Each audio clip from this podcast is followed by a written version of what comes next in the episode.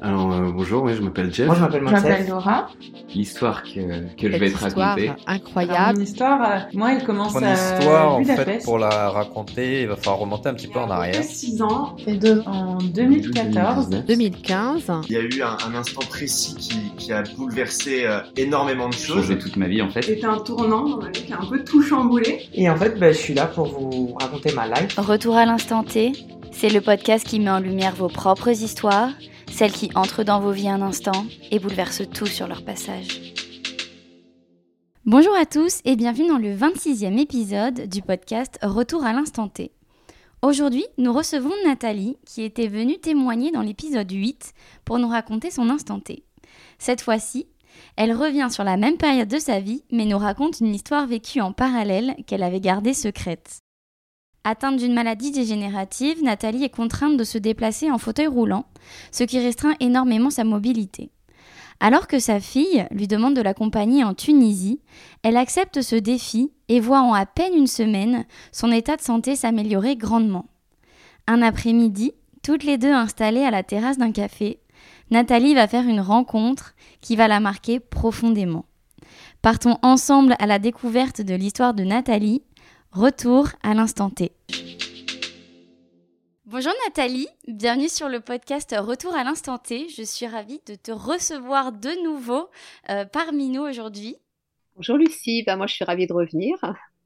Alors pour ceux qui n'ont jamais euh, écouté euh, Nathalie, euh, on avait déjà enregistré un épisode toutes les deux dans la saison 1 où tu nous racontais un de tes instants T, car Nathalie a plusieurs instants T dans sa vie. Oh oui, Et cette fois-ci, justement, on va retourner en fait à la même période de ta vie, mais un instant T en cacher un autre. Et cette fois-ci, on fait un épisode dédié à celui-ci pour que tu nous expliques en profondeur cette histoire. Alors, est-ce que Nathalie, tu peux nous raconter le contexte de ton instant T? Euh, Pour ceux euh, qui n'ont pas découvert euh, le premier épisode, vous pouvez l'écouter avant. Sinon, celui-ci est indépendant. Donc, est-ce que tu peux nous raconter le contexte de ton histoire? Oui alors donc le contexte, ça va être un petit peu le même que celui que j'ai présenté dans le premier épisode. Euh, j'avais donc euh, 48 ans, j'avais des gros problèmes de santé, je ne travaillais plus, j'étais en fauteuil roulant pour tous les déplacements extérieurs et puis, euh, et puis j'avais une autonomie qui était quand même très très réduite. Euh, j'ai eu la chance de pouvoir partir avec ma fille en Tunisie, donc euh, une aventure incroyable, extraordinaire, que je raconte dans l'autre épisode. Donc je vous laisse le découvrir. Et, euh, et en fait, suite à cette aventure, j'ai pu remarcher. Voilà, j'ai retrouvé une forme d'autonomie que j'ai petit à petit développée et j'ai réussi à, oui, à sortir du fauteuil roulant. Donc ça, c'était vraiment quelque chose d'extraordinaire et d'incroyable. Ça s'est fait lors de plusieurs séjours en Tunisie, entre autres. Donc là, on va arriver à l'instant T dans l'instant T pour parler d'une rencontre que j'ai faite, qui était lors de- deuxième, du deuxième séjour donc, que j'ai fait en Tunisie. Donc à ce moment-là, j'étais euh, encore mariée, mais euh, ça n'allait pas bien entre nous, pas bien du tout. Et puis, euh, bah voilà, moi, je retrouvais euh, une forme d'indépendance et j'étais dans une relation très étouffante. Donc, pour moi, c'était vraiment aller en Tunisie, c'était à la fois euh, retrouver un climat qui me faisait énormément de bien et à la fois m'échapper de cette situation dont il fallait que je sorte. Mais voilà, j'étais euh, en train de travailler là-dessus, mais ça demande parfois du temps. Et, ces escapades en Tunisie me permettaient vraiment de... Voilà, c'était une bouffée d'oxygène. Donc, euh, octobre 2015, c'était notre deuxième séjour. Donc, je partais avec ma fille parfois, pas tout le temps, mais là, elle est avec moi. Et puis, euh, on était dans un salon de thé et hum, on était sur la terrasse. Et là, je vois un serveur de dos qui regardait la rue, enfin, il regardait vers la rue. Et euh, il s'est passé quelque chose de très bizarre, c'est-à-dire que j'avais même pas vu son visage puisqu'il était de dos, mais je, je captais ce qu'il ressentait. Et là, ça m'a, ça m'a beaucoup déstabilisée. Alors, moi, c'est vrai que j'ai une intuition très forte, que j'arrive euh, très rapidement à re- ressentir ce que les gens euh, portent en eux, mais aussi ressentent. Mais voilà, euh, c'était la première fois que ça se faisait de cette façon-là. Et puis, c'était vraiment que lui, parce que je me souviens, je regardais les autres personnes autour en me disant, bah, peut-être que lui, lui. Non, non, c'était que cette personne-là, quoi. Et à un moment donné, il se retourne et là, bah, on s'est fait un sourire, mais comme si on se reconnaissait en fait. Et en fait, on part du salon de thé et on avait acheté un, tableau, une peinture, et qu'on avait oublié dans le salon de thé. Et là, il court vers nous et il nous rend euh, la peinture. Et puis, ben, on commence à discuter ensemble. Et il était vraiment super euh, gentil, adorable et tout. Et on échange nos numéros de téléphone. Mais surtout, vraiment, ce qui m'avait euh, frappé, c'est la douceur qui, qui l'émanait, quoi, qui, qui se dégageait de lui. Petite précision quand même, c'est que j'avais 48 ans à l'époque, il en avait 28. C'est pas un souci. J'étais pas partie euh, dans l'idée de tomber amoureuse de ce garçon et d'avoir une relation euh, sentimentale avec lui. Donc euh, voilà, on se quitte, nous on rentre en France et puis ben, en fait on a commencé à échanger sur, bah, sur Messenger, hein, sur le message privé. Alors il, avait beaucoup de mal à parler français, il parlait très peu français. Du coup on essayait de voilà de communiquer alors avec Google Traduction au début et puis bah, petit à petit on finissait par se comprendre. Bon je dois dire qu'il est il est très très intelligent et il apprend très très vite. Donc euh, il a quand même réussi à, comprendre le français euh, en quelques mois. Et on a échangé comme ça pendant des mois et des mois et des mois. Et ce qui était hallucinant, c'est que c'était tous les jours. Il n'y a pas une journée où on n'a pas échangé un petit. Euh, des fois, c'était juste un petit bonjour, comment ça va, c'est tout quoi. Mais tous les jours, tous les jours, tous les jours. Et je me souviens même que sur cette période, j'ai perdu mon papa. Et même le jour où j'ai perdu mon papa, on a échangé. Et il a été là. C'était une, relation donc euh, par, euh, voilà, par messagerie privée, une relation amicale qui était vraiment euh, très douce, très, très agréable. Enfin voilà, il n'y avait pas de malentendu, pas d'ambiguïté du tout. C'est quelqu'un de très respectueux. Donc voilà, c'était vraiment un, pour moi un très bon ami. Tu avais parlé de lui à ton mari? Oui, bien sûr. Je te dis, moi, comme je suis quelqu'un qui me lit facilement, voilà, ça l'avait pas plus euh, choqué que ça. Et puis je suis constamment entourée de, de plus jeunes que moi, quoi. Euh, ça, c'est quelque chose aussi qui est assez euh, courant chez moi. J'ai un vrai, vrai feeling avec des personnes plus jeunes. Pour autant, j'ai eu un compagnon qui avait 15 ans de plus. Enfin, voilà.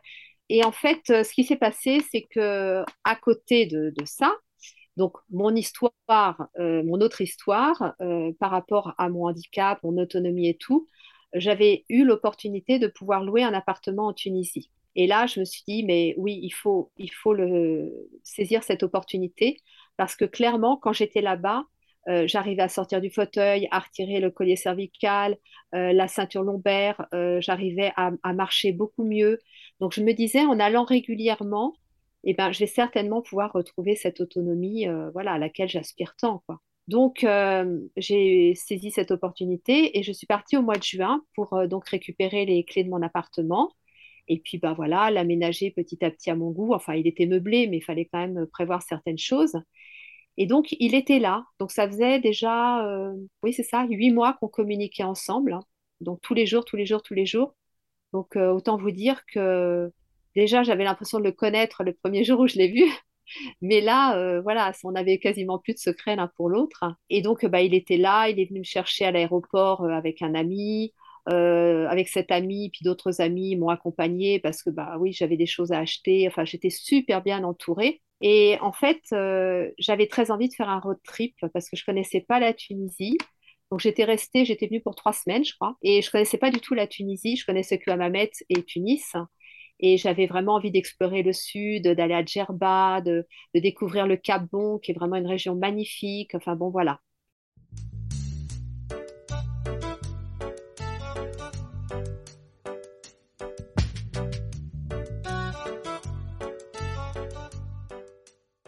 Euh, j'ai cette idée de louer une voiture, sauf que bah, à l'époque, j'étais encore euh, euh, trop faible, trop fragile pour conduire une voiture sur des grandes distances comme ça.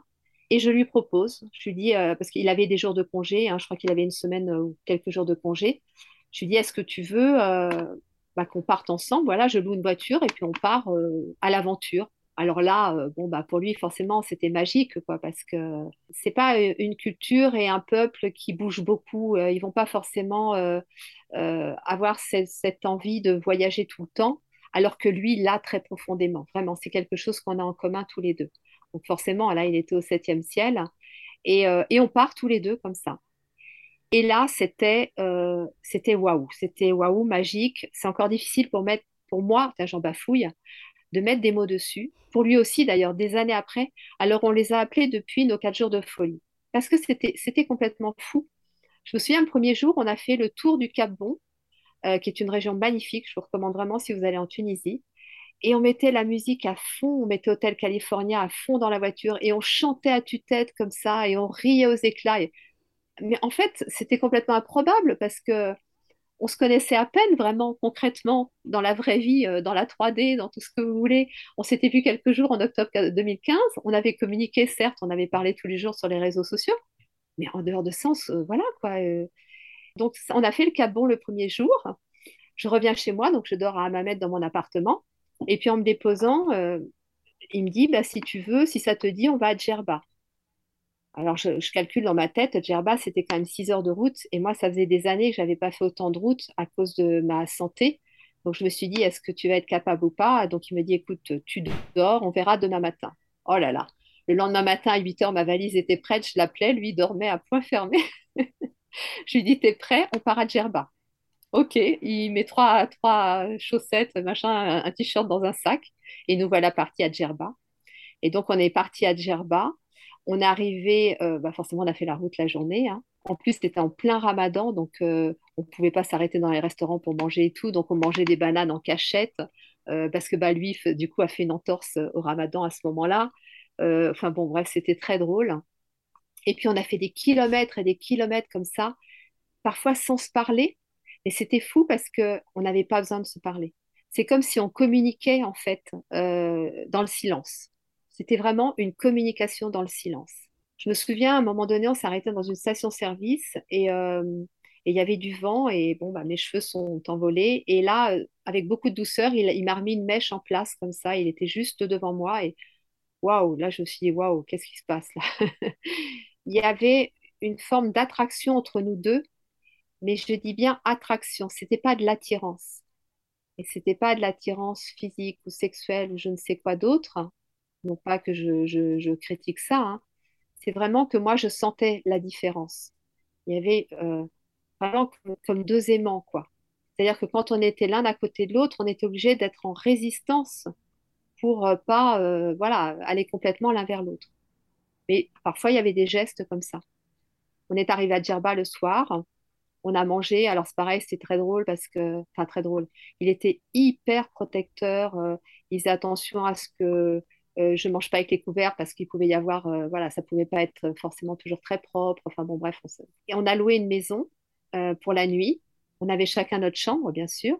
Et alors, déjà, avant de se coucher, on était dans le canapé, on regardait la télé et voilà, je sentais toujours cette histoire d'attraction là qui, qui me perturbait. Et on est allé se coucher et, et là, vraiment, mais c'était super dur. Super dur parce qu'on était chacun dans notre chambre. Et, moi, j'avais qu'une envie, c'était euh, d'aller à côté de lui, mais juste d'aller à côté de lui, c'est tout. Juste à côté, quoi. Pas de, de, de, tenter quoi que ce soit d'approche physique, juste être à côté de lui. Ce qui est assez fou, c'est que euh, bah, après, après, on a eu l'occasion d'en reparler ensemble, euh, bah, lui a fait euh, pareil, avait la, la, la- même problématique, si je puis dire. Et on était comme deux couillons chacun dans notre chambre à, s'accrocher au barreau de notre lit, quoi. Bref, nous avons quitté Djerba, donc le troisième jour, hein, au matin, on a visité un petit peu Djerba. Et puis après, on est parti sur Kerouan, parce que lui est originaire de Kerouan. Et là, pareil, c'était magique. C'est une ville extraordinaire. Et, voilà, et on a fait tous ces kilomètres, toujours en chantant, en riant, en faisant ça comme si on avait toujours passé, enfin, comme si on avait passé toute notre vie ensemble. Enfin, c'était assez incroyable. Et, on est rentré à Mamet, et le lendemain, on a fait euh, le nord de la Tunisie. En tout, on a fait 1200 kilomètres en quatre jours. On était obligé de respecter, on avait droit à 400, euh, 300 kilomètres pour la voiture, donc à chaque fois on calculait. Mais euh, c'était complètement fou parce que déjà, euh, cette histoire de, d'attraction, d'impression d'être avec euh, son jumeau. J'avais l'impression d'être avec mon jumeau. Entre, entre le frère, le compagnon, le, je sais pas, c'était quelque chose de très particulier. Et puis bah aussi parce que moi, ça faisait des années que j'avais pas euh, voyagé comme ça, quoi. Et moi, j'ai le voyage dans la peau, dans le sang, donc euh, et, lui aussi. Donc autant vous dire qu'on a peut-être vécu les quatre plus beaux jours de notre vie, quoi. Mais voilà, on est rentré, il s'est rien passé de concret. Et puis euh, bah moi, au bout de trois semaines, je suis rentrée en France. Au moment de se quitter, quand même, il m'a dit, euh, tu vas beaucoup, beaucoup me manquer.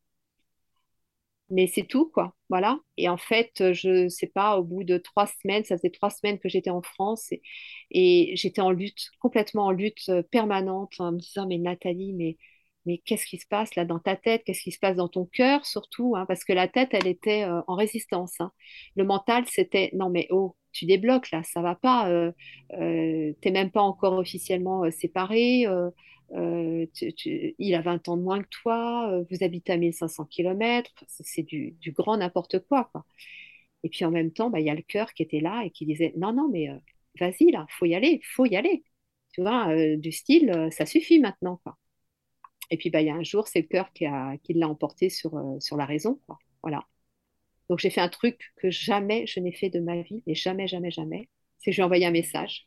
Et un message que j'ai essayé de rendre explicite, puisque voilà, euh, j'essayais d'amener les choses euh, avec douceur et avec tact, mais en même temps, il n'avait pas non plus tout le vocabulaire pour comprendre absolument tout. Donc, je faisais des métaphores, des espèces de trucs.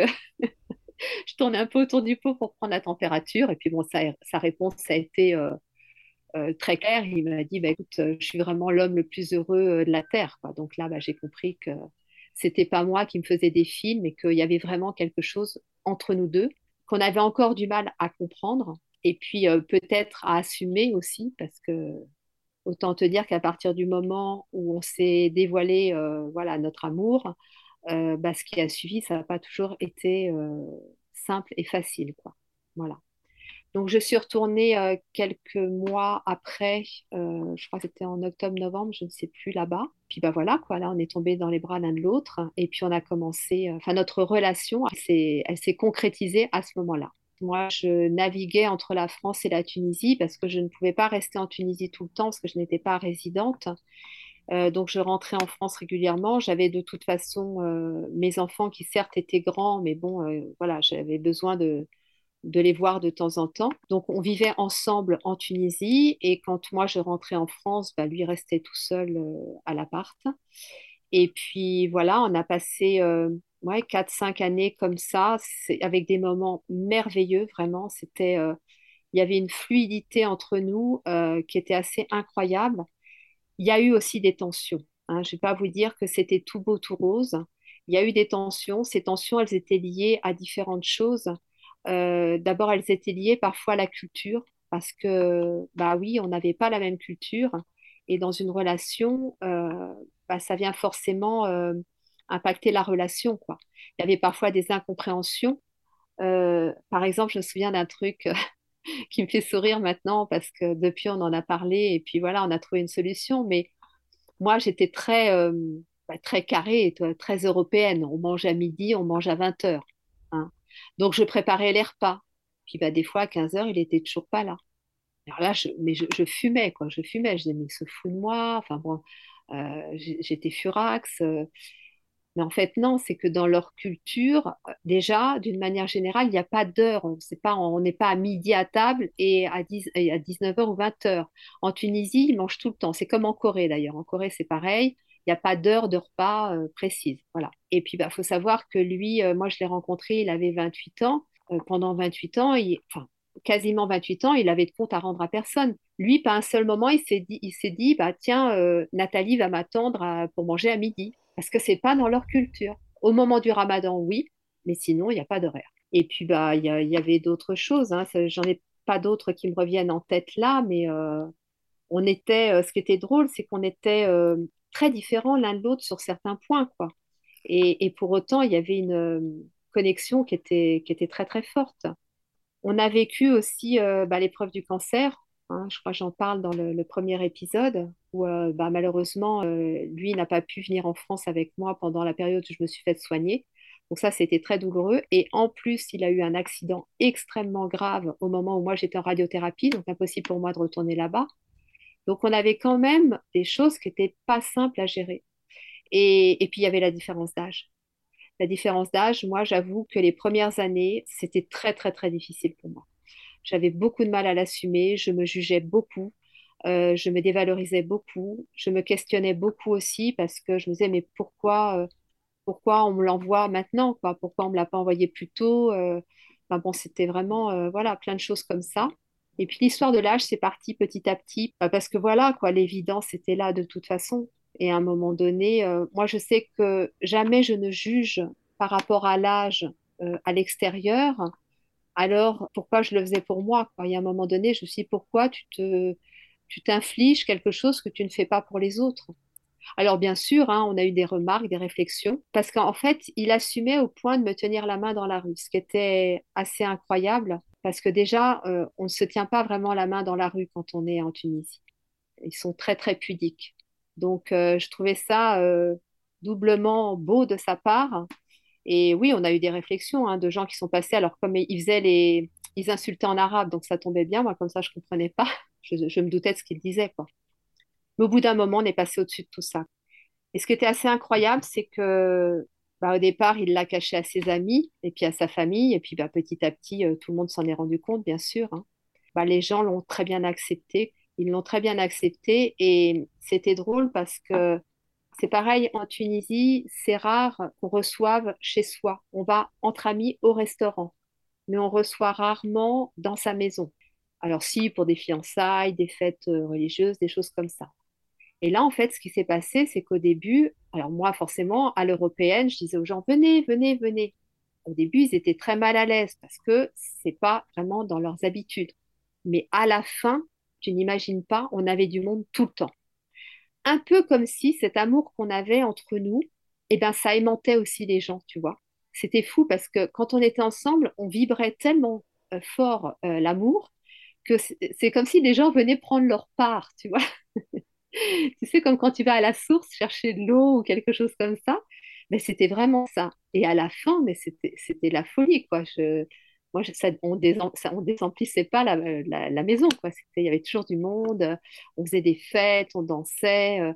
et, ce qui était incroyable aussi, c'est que euh, là-bas, euh, les garçons, enfin les hommes sortaient avec les hommes et les femmes avec les femmes. Et en fait, moi, j'allais partout. Ils m'emmenaient partout. Donc j'ai fait plein plein de fêtes entre garçons où j'étais la seule femme.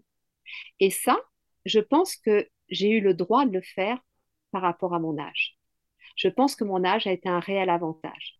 Il y avait un profond respect de la part de tous ses amis. Ils savaient que j'étais une personne euh, droite. Euh, j'allais pas euh, bah, soit dire ah bah tu sais un tel a picolé ou il a fait ci ou il a fait ça ou alors essayer de séduire euh, un autre ou je sais pas quoi. Enfin, voilà. Donc en fait, moi, je faisais, euh, je participais à plein de fêtes. Euh, je sortais dans les certains bars avec eux. Je faisais des journées barbecue dans la montagne, des journées au bord de la mer. C'était c'était rigolo parce qu'ils étaient une dizaine de garçons et moi j'étais la seule la seule fille quoi, tu vois.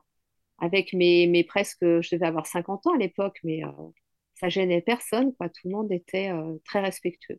Voilà, donc euh, à la fois, euh, on avait des moments difficiles, des épreuves qui n'étaient pas des petites épreuves, euh, parce que c'est pareil, suite à mon cancer, j'ai fait une lymphangite, hein, c'est-à-dire que j'ai attrapé une infection par le biais de mon bras qui avait été opéré, et je me suis retrouvée avec 42 fièvres. on a dû aller à l'hôpital, enfin bon, vraiment, on a traversé des trucs. Mais à côté de ça, il y avait des moments qui, étaient magiques, quoi, vraiment magiques. Tous ces moments euh, euh, passés euh, comme ça, ensemble, soit tous les deux, soit avec ses amis, soit avec sa famille. Moi, j'ai été à plusieurs reprises dans sa famille. Alors, c'était très particulier aussi parce que je ne parlais pas arabe et je parle aujourd'hui très, très mal l'arabe. mais ce qui était fou, c'est que, bah, en fait, quand j'étais avec eux, j'étais tellement en communion que eux parlaient entre eux et avec moi en arabe, et c'est comme si je comprenais en fait. C'est comme si je comprenais. Et ça m'a apporté énormément parce que ce sont des gens qui vivent euh, avec rien. Euh, on était, j'étais toujours reçue comme une princesse, euh, comme une reine même, je peux le dire. Et puis, je me suis reconnectée à l'humilité, à la simplicité, à la joie de vivre. Je me souviens de soirées dans sa famille, que ce soit à Djerba ou à Kerouan, où euh, on riait aux éclats, on riait, on riait avec les enfants autour, les enfants qui n'avaient rien, ni console, ni téléphone, ni rien du tout. Et, euh, voilà, quoi, c'était, euh, ouais, ça avait ce côté aussi magique. Et puis est arrivée l'année 2020, donc avec la Covid, et là, là, là, c'est devenu compliqué. C'est devenu compliqué parce que on commençait un petit peu, même si on avait en fait euh, décidé de vivre au jour le jour cette histoire, parce qu'effectivement, euh, lui m'ayant fait part de, au moment où on était encore amis, m'ayant fait part de son désir d'avoir un jour une famille avec des enfants, quand, on, notre relation a démarré, c'était convenu. Moi, je lui avais dit que voilà, je ne me mettrai jamais, euh, je ne m'opposerai jamais à ça, et que le jour où on sentirait tous les deux que c'était le moment de se séparer pour que lui puisse fonder sa famille, on le ferait. Donc euh, voilà, mais pour autant, en fait, je pense que dans notre esprit, on se disait, bon, allez, on profite encore un peu, on profite encore un peu. Mais en fait, on n'arrivait pas, on n'arrivait pas, c'était impossible pour nous, quoi. Et on commençait à envisager euh, bah, de se projeter dans l'avenir, quoi. C'était quelque chose dont on commençait à parler, mais euh, voilà, du, bout des lèvres, en se disant, bon, attention de pas trop se projeter quand même non plus, parce que, qu'on soit pas non plus déçus l'un ou l'autre, ou l'un et l'autre. Mais c'est clair que cette vie euh, euh, d'aller-retour pour moi entre la France et la Tunisie, il y, avait quelque chose qui ne nous convenait plus. Quoi. On n'était plus euh, aussi heureux et épanouis dans cette façon de vivre notre relation. Et puis la Covid est arrivée et bah là, ça, ça a accentué les choses parce qu'en fait, euh, à deux reprises, moi, mon voyage a été annulé, dont un la veille au soir. Je partais un dimanche matin, le samedi soir, Castex qui annonce que euh, les frontières euh, étaient fermées. Il y a eu une autre fois où là, c'est la Tunisie qui a fermé les frontières. Enfin bon, je ne vous dis pas les, larmes. et on commençait à être fatigués tous les deux, épuisés de tout ça. On ne trouvait pas de solution parce que bah, moi, je pouvais venir en Tunisie, mais lui ne pouvait pas aller ailleurs que dans un pays musulman, hein, parce que c'est comme ça hein, en Tunisie, enfin tous les pays musulmans, euh, ils ne peuvent pas aller dans tous les pays.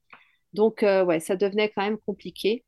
Est arrivé, donc on est resté, euh, je ne sais plus, 9, 8, 9 mois sans se voir. Et arrive le mois de mai 2021.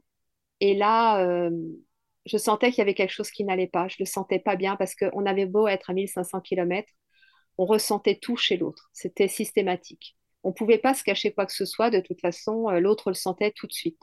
Et là, je voyais bien qu'il y avait du stress. Alors, il était en plein ramadan. Et c'est vrai que le ramadan, pour les musulmans, c'est une vraie période d'introspection. C'est vraiment euh, le jeûne qu'ils font les, les pousse à, aller au plus profond d'eux-mêmes. Donc, c'est vrai que c'était toujours une période pour lui qui n'était pas évidente. Une période de remise en question. Mais là, je sentais qu'il y avait quelque chose d'autre, quelque chose de plus, et je sentais beaucoup de stress. Et puis un jour, je lui ai dit, écoute, euh, il faut qu'on s'appelle, qu'on se parle, parce que là, moi, je sens que ça va pas, et il faut que tu me dises ce qui va pas. Et en fait, on s'appelle, et là, il m'annonce que ça faisait plusieurs semaines que sa famille lui mettait la pression pour euh, qu'il me quitte et qu'il fonde une famille avec une femme tunisienne et qu'il ait des enfants. Mais pourtant, toi, tu étais bien acceptée dans cette famille. Moi, j'étais très, très bien acceptée. Mais en fait, euh, j'ai été très en colère. Je me suis sentie trahie, mais à un point mais inimaginable parce que c'était ma famille. Il faut savoir que moi, j'ai plus de famille et qu'en fait, je les ai rencontrés au moment où je venais de perdre mon père. Ils ont été très, très, très prévenants. Ils m'ont beaucoup entourée au moment du cancer et ils ont été vraiment, euh, voilà, sans rien demander. Hein. C'était vraiment, euh, ça venait du cœur, quoi. Et je leur en ai beaucoup voulu, beaucoup, beaucoup, beaucoup. Mais après, j'ai fait un travail par rapport au pardon. Et quand j'ai fait ce travail de pardon, donc pardonner, ça ne veut pas dire excuser, hein, ça veut dire juste euh, se libérer de la douleur qu'on porte en soi et puis aussi comprendre euh, éventuellement pourquoi l'autre a agi comme ça. Et je sais que dans leur cœur, ils m'aiment toujours, mais en fait, euh, ils sont tellement régis par leur culture et leurs croyances que pour eux, c'est pas, c'est pas envisageable et c'est pas une bonne chose euh, que de valider, d'approuver une relation comme la nôtre. Je pense qu'ils euh, nous ont laissé vivre ça parce que bah, eux-mêmes étaient touchés, hein, parce que ça se voyait quand même. Hein. Moi, j'étais tout le temps avec ses sœurs, enfin, je veux dire, j'étais très très proche de ses sœurs, particulièrement d'une. Mais euh, donc, ils, voyaient ce qui se passait. Et comme, comme nos amis, enfin, comme ses amis, c'est pareil, quelque part, cet amour qu'on avait entre nous, bah, ça nourrissait aussi son entourage, quoi. Mais il y a un moment donné, c'était plus fort que tout. Euh, il y a la société, euh, la culture, tout ça a repris le dessus. Et donc, euh, sa mère, sa tante Et même ses sœurs ont approuvé la démarche de sa mère. Ils lui ont demandé de, me quitter. Voilà, j'ai compris que de toute façon, il n'y avait pas de choix possible. Et comme je m'étais engagée à le laisser partir pour fonder sa propre famille, bah, c'était pour moi le moment de, voilà, me retirer. Voilà, donc bah, officiellement, notre histoire a pris fin, enfin notre relation a pris fin euh, au mois de mai 2021. Je ne me souviens même pas du jour exact parce que pour moi, ça a été, j'ai, j'ai sombré dans les abysses. Là, vraiment, c'était mais une douleur que je n'avais jamais, jamais, jamais ressentie au cours de ma vie. Même si euh, cette décision, on l'a prise ensemble, enfin, on l'a prise ensemble, on pleurait tous les deux. Hein. C'était vraiment, on était dans un, dans un drama. Euh, on, pleurait comme des madeleines tous les deux. Il faut savoir que peut-être que les gens qui nous écoutent euh, se disent, mais c'est n'importe quoi, pourquoi il n'a pas dit à sa famille, bah non, je suis désolée, mais ce sera Nathalie, point barre. Bah, parce que tout simplement, la famille là-bas a une valeur énorme, énorme, énorme. Et ça, c'est quelque chose que je respecte et que je comprends parce que moi-même, ayant vécu avec eux, j'ai mesuré à quel point, effectivement, la famille était soutenante. Je, comprenais que pour lui, en fait, c'est une personne en plus très sensible. Pour lui, euh, c'était euh, c'était faire du mal à toute sa famille parce que je pense aussi qu'il y a eu quand même un petit chantage affectif. C'était pas possible pour lui. Donc euh, voilà, séparation officielle. On a essayé de continuer un petit peu à parler. C'était mignon entre guillemets parce que il prenait des nouvelles de moi quand même parce que il faut savoir que moi j'ai souffert comme jamais j'ai souffert, mais je pense honnêtement, je ne sais pas si on peut quantifier la, souffrance et ça sert à rien de le faire, mais je pense honnêtement qu'il a souffert encore plus que moi parce que lui, en plus, portait la culpabilité de la rupture. Voilà. Et ça, je l'ai très, très vite senti parce qu'il prenait de mes nouvelles, il s'inquiétait beaucoup, beaucoup pour moi. Il était hyper mal. Il allait aussi mal que moi, mais sauf qu'au bout d'un moment, euh, ces espèces de conversations où finalement on était aussi mal l'un que l'autre, ça donnait rien du tout, ça nous faisait euh, plus de mal qu'autre chose. Donc on a décidé d'arrêter de communiquer. Voilà, au bout de, je sais plus, 15 jours, 3 semaines, on a, voilà, on a dit stop, ça suffit. Et puis, euh, bah, on a pu communiquer pendant trois mois.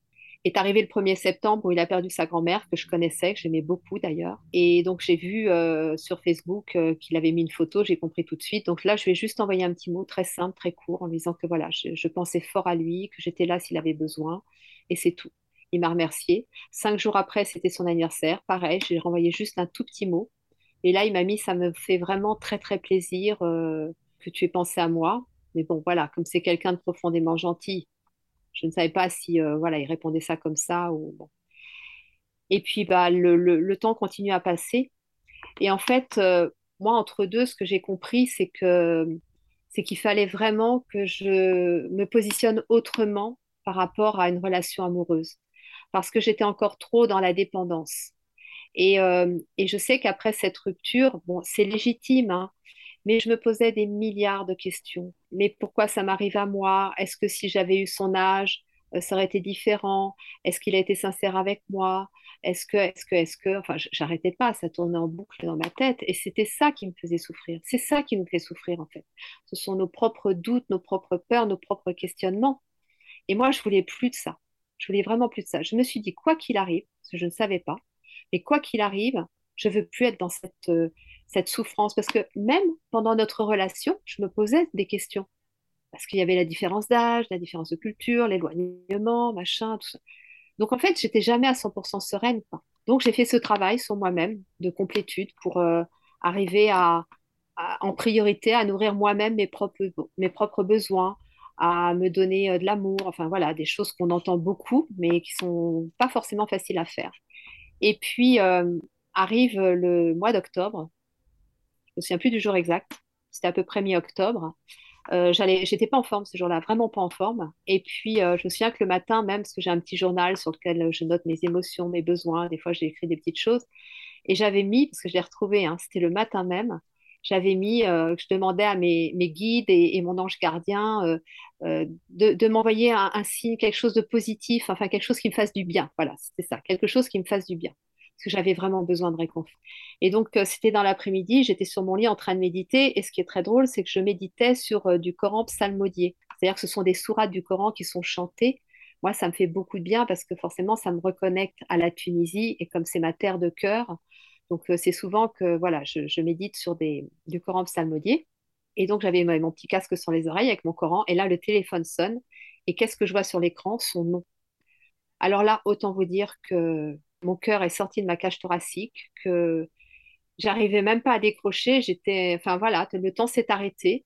J'étais à la fois dans la stupéfaction, le, choc, et puis la peur aussi, parce qu'en fait, j'avais très peur que ce soit quelqu'un qui m'appelle, je ne sais pas pourquoi, hein, mais euh, ce soit quelqu'un qui m'appelle euh, pour m'annoncer une mauvaise nouvelle, qu'il lui soit arrivé quelque chose, je ne sais quoi. En fait, je décroche, c'était bien lui à l'autre bout du fil, il allait bien, donc euh, bon, me, voilà rassurée par rapport à ça.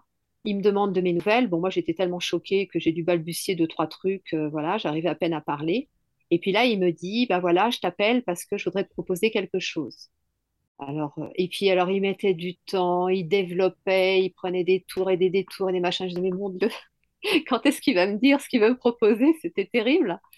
Et à un moment donné, il me dit, bah, je voudrais t'offrir ton billet d'avion parce que je sais que c'est important pour toi, la Tunisie, et je voudrais, voilà, pouvoir t'offrir ça. Et ce qui était incroyable, c'est que à ce moment-là, j'étais dans une situation financière catastrophique. J'arrivais à peine à payer mon loyer euh, ici en France et, celui de Tunisie, qui était certes minime, mais qu'il fallait quand même payer. Et en fait, je pouvais pas, j'avais pas de quoi payer un billet d'avion. C'est comme s'il l'avait senti. Voilà. Je lui dis, bah écoute, je te remercie beaucoup et j'accepte, mais je ne viendrai pas tout de suite. Euh, j'ai prétexté je ne sais plus trop quoi. Mais en fait, je voulais pas venir tout de suite parce que j'étais encore dans ce mode euh, relation égotique où je me posais toutes ces questions-là. Alors, il y en avait moins qu'avant parce que j'avais fait du chemin, mais il y en avait encore. Et je savais que ces questions allaient générer des attentes. Et moi, je voulais qu'au moment où j'allais me retrouver devant lui, j'ai zéro question, zéro attente. Je m'étais mis ça dans ma tête. Et donc, j'ai attendu encore deux mois et demi. et au bout de deux mois et demi, c'était fin décembre, bah là, j'ai senti que c'était bon. C'était bon, je ne me posais plus de questions. J'attendais plus rien de, spécial de cette relation. Certes, pour moi, le lien, il existait. Pour moi, il y avait une vraie différence entre la relation et le lien. Mais euh, voilà, je, du coup, je nourrissais le lien, mais je ne savais pas ce qu'allait devenir la relation. Et dans tous les cas, comment elle allait euh, évoluer, redémarrer, etc. Je voulais vraiment plus qu'il y ait de, de, de problèmes, de questions, d'attentes, de quoi que ce soit. Et donc, je suis arrivée mi-janvier en Tunisie, un peu fébrile. J'étais un peu dans ma carapace. Hein. Comment vous dire que j'avais un peu mis ma, carapace de super-héros, mais qui se protège un petit peu quand même. voilà, parce que bah, je, je, préférais, ça me permettait de prendre un peu de distance et de ne pas être dans l'attente. Et en fait, j'arrive à l'aéroport et euh, bah, il était à l'extérieur puisqu'il ne pouvait pas rentrer à l'époque. Et là, dès qu'on s'est vu, ça... l'attraction, vous savez, l'attraction dont je parle depuis le début. Pof, deux aimants, quoi, vraiment, hein. deux aimants, toc. Il m'a prise dans ses bras, il m'a dit Tu m'as manqué, manqué, manqué, manqué. Et voilà, on ne s'est pas fait de bisous, rien du tout. Il m'a juste prise dans ses bras, il m'a dit que je lui avais manqué, je lui ai dit que lui aussi m'avait manqué. On monte dans la voiture, il m'emmène à notre appart dans lequel il n'habitait plus lui depuis euh, depuis six mois, enfin six, sept mois, parce que bah, il pouvait pas rester. Cet appart, c'était nous, quoi. Donc c'était insupportable de vivre dans un endroit qui transpirait le nous et dans lequel il y avait plus de nous, enfin alors qu'il y avait plus de nous. Et donc euh, il, m'amène donc à l'appart. Et puis bah, très, enfin, très rapidement, il a compris que voilà, il fallait pas m'en demander plus ce jour-là. D'ailleurs, il était euh, très tard le soir, parce que mon avion avait eu du retard. J'étais arrivée à 23h, enfin, je sais pas, il devait être minuit, 1h du matin quand on est arrivé à l'appartement. Il m'a embrassé, alors il m'a fait un petit bisou au coin de la bouche. Hein. je me suis dit, oui, oui, bon, de toute façon, je sais comment ils sont. Hein. ils sont très démonstratifs euh, sur certaines choses. On s'est quitté. Et puis, je me suis écroulée comme une masse, hein, parce que voilà, le voyage, euh, les émotions, tout ça. Et le lendemain, il est, revenu après son travail et puis on s'est mis sur le canapé. Et là, il me dit, bon, bah écoute, euh, voilà, vas-y, euh, pose-moi toutes les questions que tu as à me poser, euh, raconte-moi, dis-moi, etc. Et j'avais rien. J'avais rien. Je lui dis, bah écoute, non, j'ai pas de questions à te poser. En fait, toutes ces questions que je me posais étaient reliées à un manque de confiance en moi, un manque d'estime de moi. Et tout ça, c'était parti, quoi l'estime de moi était revenue, la confiance en moi était revenue, et j'avais une vision euh, très très objective de la situation qui s'était passée, et j'avais bien conscience que ça remettait pas en cause euh, les sentiments qu'il, enfin, l'amour qu'il avait pour moi, et puis euh, voilà, ce qu'il y avait entre nous, quoi. C'était un, facteur extérieur qui était venu interférer, mais que ça ne remettait pas en cause ça. Voilà. Et puis, bah, et puis, bah, c'est notre histoire, euh, notre relation a redémarré, quoi. Ah, Elle a redémarré. Voilà. Ah, c'est ce que j'attendais. Je me disais, mais moi j'ai plein de questions. Moi je veux savoir, est-ce qu'il était prêt pour se mettre avec toi? Est-ce que euh, sa famille, euh, du coup, l'avait forcé à se marier? Ce qui s'est passé, en fait, on, se l'est avoué le, peut-être l'avant-dernier jour de mon départ, euh, c'est que l'un comme l'autre, on n'avait fait aucun plan. Et on était persuadés l'un comme l'autre qu'on allait se revoir, bien sûr, mais qu'on se verrait une fois de temps en temps pendant mon séjour. À partir du deuxième jour, il est venu dormir à l'appart et on a repris notre vie de couple, quoi. C'était euh, direct. Par contre, il y avait euh, une grosse différence, très grosse différence, c'est que il y avait une liberté entre nous qui était incroyable. C'est-à-dire que comme moi, je n'avais plus ces questions, mais je pense que lui aussi, on n'était plus dans cette relation égotique avec la peur de perdre l'autre, la peur de ci, la peur de ça.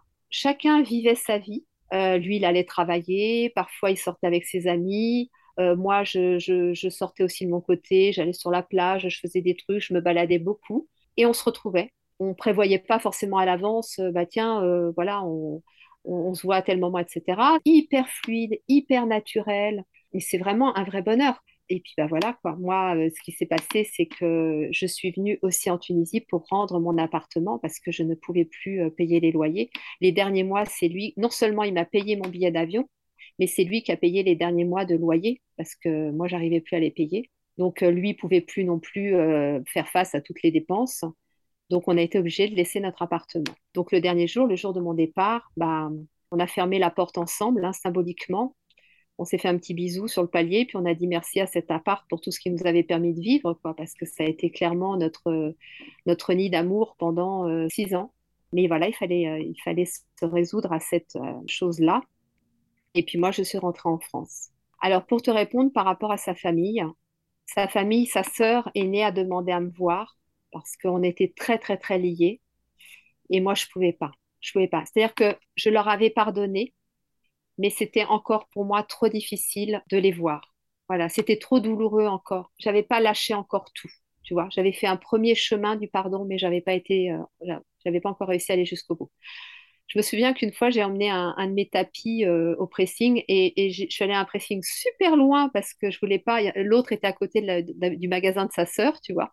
Parce que sa sœur a un magasin, enfin une de ses sœurs a un magasin prêt-à-porter.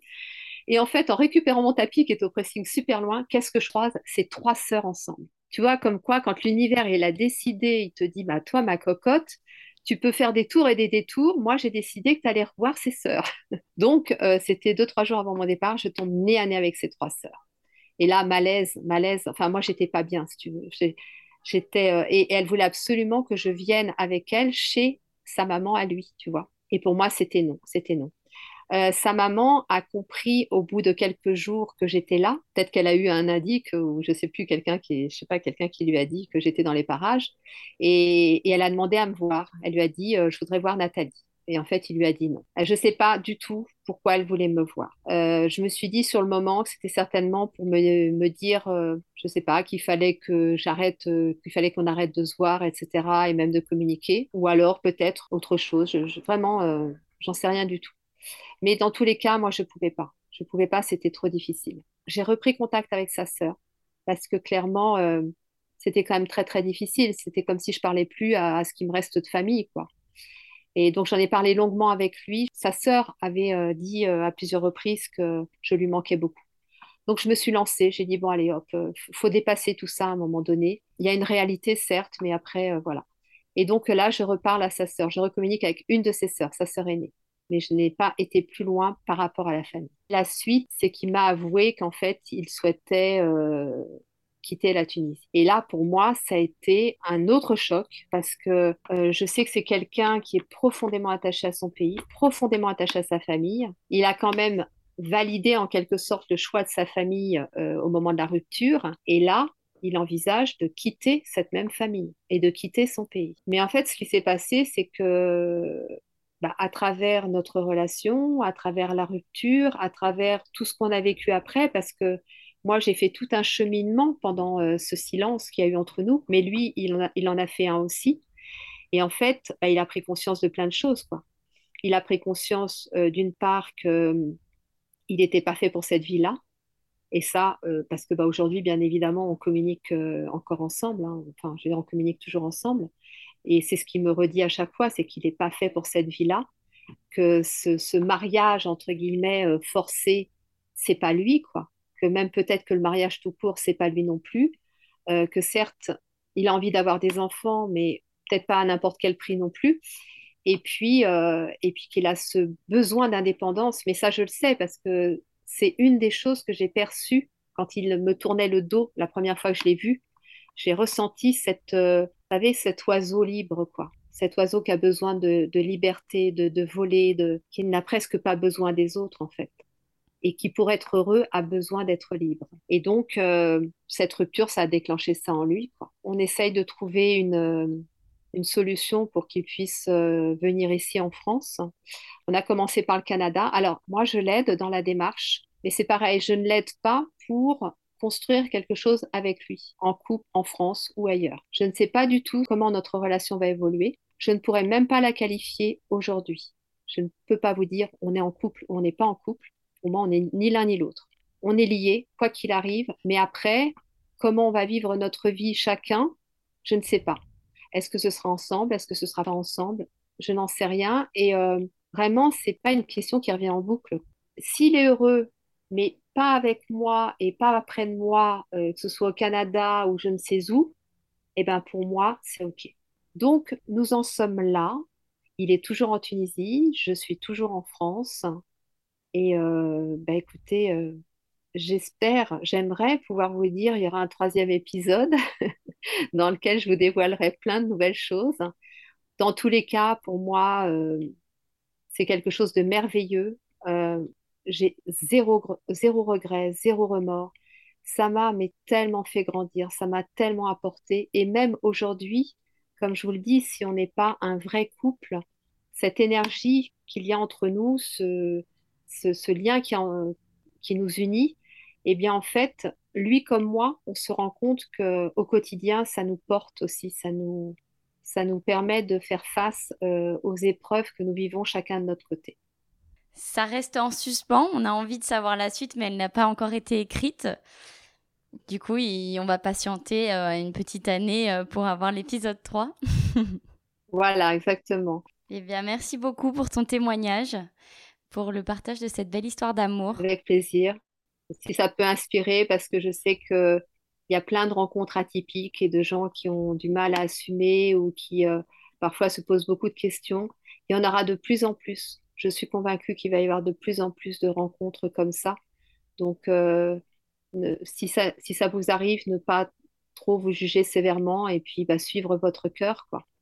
Et euh, c'est pas la première histoire où euh, on ne miserait pas au premier abord dessus, qu'on enregistre dans le podcast. Je pense à Fanny, je pense à, à Gabriel, des histoires où on vit pas au même endroit, on a une grande différence d'âge, on est déjà engagé dans d'autres relations. Et ben, ça paraît fou. On se demande euh, où est-ce qu'on, comment est-ce qu'on peut penser que ça pourrait se concrétiser. Et finalement, euh, trois exemples qui montrent que, bah, si, il y a quelque chose à partager, quelque chose à vivre.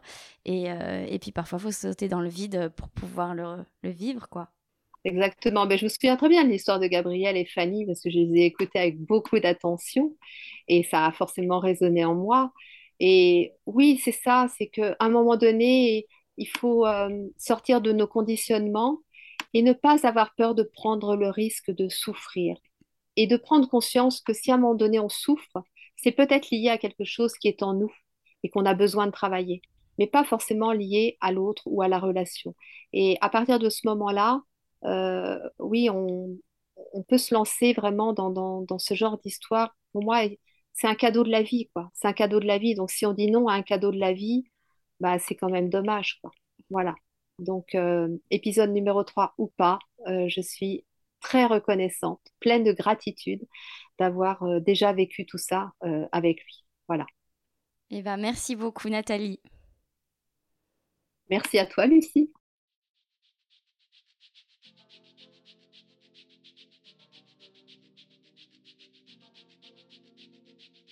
Merci à vous d'avoir écouté cet épisode de Retour à l'instant T. Et merci à Nathalie pour le partage de son histoire. Si cet épisode vous a plu, abonnez-vous au podcast et laissez-lui 5 étoiles sur la plateforme de votre choix. Si vous avez une histoire surprenante ou si vous connaissez quelqu'un qui a une histoire incroyable, je vous invite à me contacter par mail pour que l'on enregistre ça ensemble. Retrouvez le podcast sur Instagram au nom de Instant T Podcast. À bientôt pour le prochain épisode.